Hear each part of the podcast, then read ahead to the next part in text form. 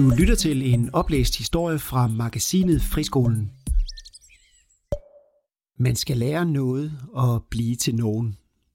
Ny forskning underbygger de skoler, som vægter kunst og musik højt. Citat. Vi kan nu dokumentere, at fokus på kunstneriske fag igennem hele skolegangen skaber langt stærkere elever mål på alle parametre, siger hjerneforsker Kjeld Fredens. Børn skal lære noget og blive til nogen. Kjeld Fredens har brugt store dele af sit liv på at forske og undervise i læring. Hvordan vi omsætter en stadig voksende viden om kroppens mysterier til den bedst mulige undervisning for vores børn og unge. I en ny bog, Læring med kroppen forrest, samler og analyserer han den seneste viden på området. Citat.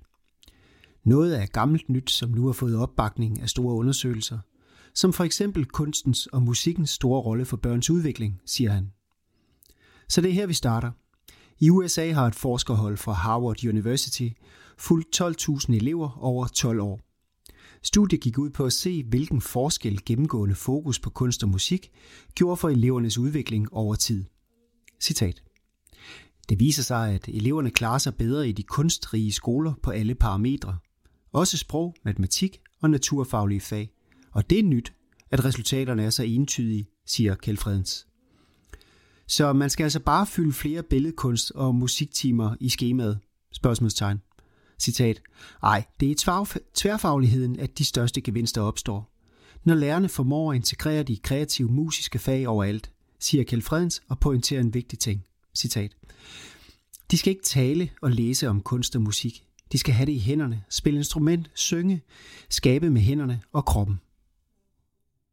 Studiet viser, at børnene ikke bare gør det bedre i grundskolen, men også efterfølgende fuldfører videregående uddannelse, får jobs og bedre sociale relationer. Forskerne har kogt resultaterne ind til en fong på otte punkter. Otte vaner i arbejdet med kunst i skolen. Citat. De otte kunstvaner lærer børnene en arbejdsform, som styrker deres pandelapper. Lapperne er muskler, og trænet rigtigt hjælper de børnene på mange andre planer. Kontrol over situationer, empati og forståelse med mening, siger han og fortsætter. Og det er de evner, som kommer dem til gode, når de skal lære abstrakte færdigheder sidenhen.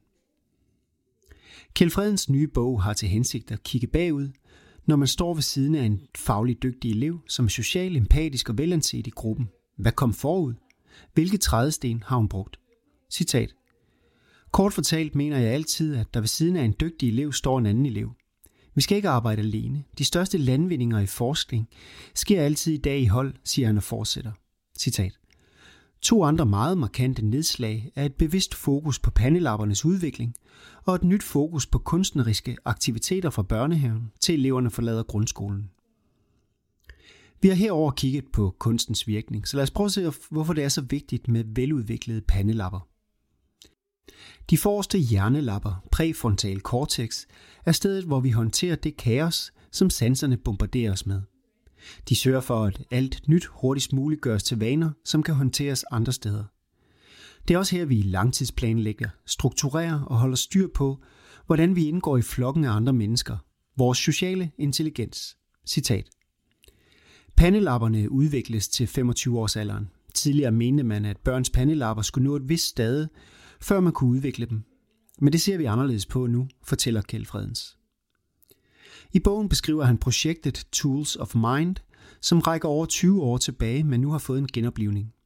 I sit udgangspunkt bruger det den russiske psykolog Vygotskis tanker om, at børn uden påvirkning kun lærer det, citat, som skinner eller larmer mest, eller gentages et utal af gange, citat slut. I dag er der empiri, som viser, at træning af børns pandelapper giver dem langt bedre forudsætninger for at navigere i en kaotisk verden, sætte mål og sætte sig ind i andres følelser. Et eksempel på øvelser fra en børnehave er planlægning af egen leg. Børn helt ned til tre år tegner ved hjælp af piktogrammer et schema for deres dag.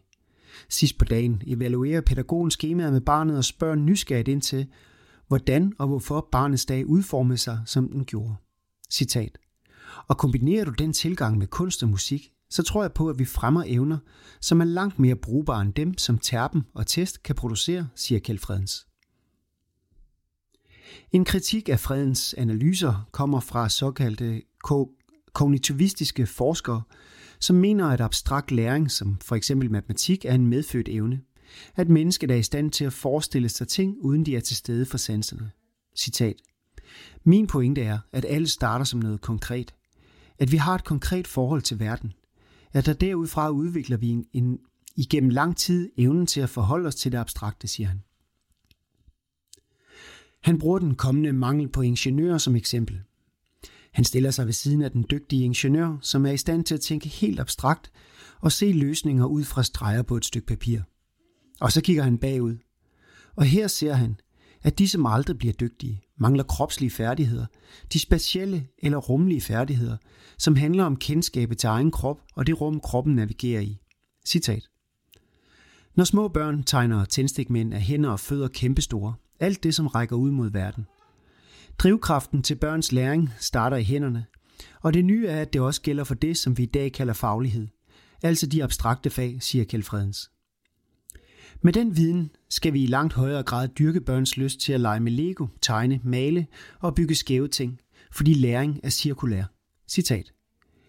Hver gang vi hører noget indviklet, så spørger vi til konkrete eksempler. Det er igennem det konkrete og sansbare, at vi kan forstå det abstrakte.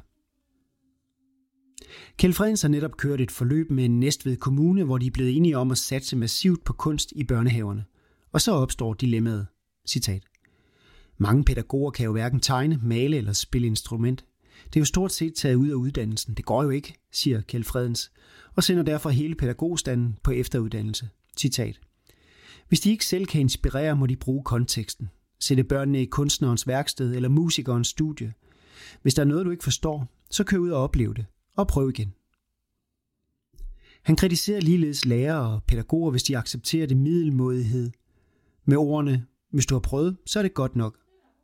I stedet skulle der arbejdes mere med at lære børnene at fokusere på det vigtigste, i stedet for at gentage sig selv i det, de kan i forvejen. Citat. Der er meget læring i at ture springe ud i noget, som er nyt, ture fejle og lære sin fejl. Og alt det her kan du ikke måle og sætte i en karakterskala, siger han og fortsætter. Citat. Det samme gælder de elever, der socialt binder holdet sammen. De skal da belønnes i en udtalelse, i stedet for på en skala. Og til sidst får forældrene også en opgave med hjem fra Aarhus-forskeren. De skal sørge for, at børn får flere succeser og udfordringer, som træner pandelapperne. Citat. I gør børnene en bjørnetjeneste ved at servicere dem. Lad dem nu smøre deres egen madpakke og tage cyklen til skole. Citat slut.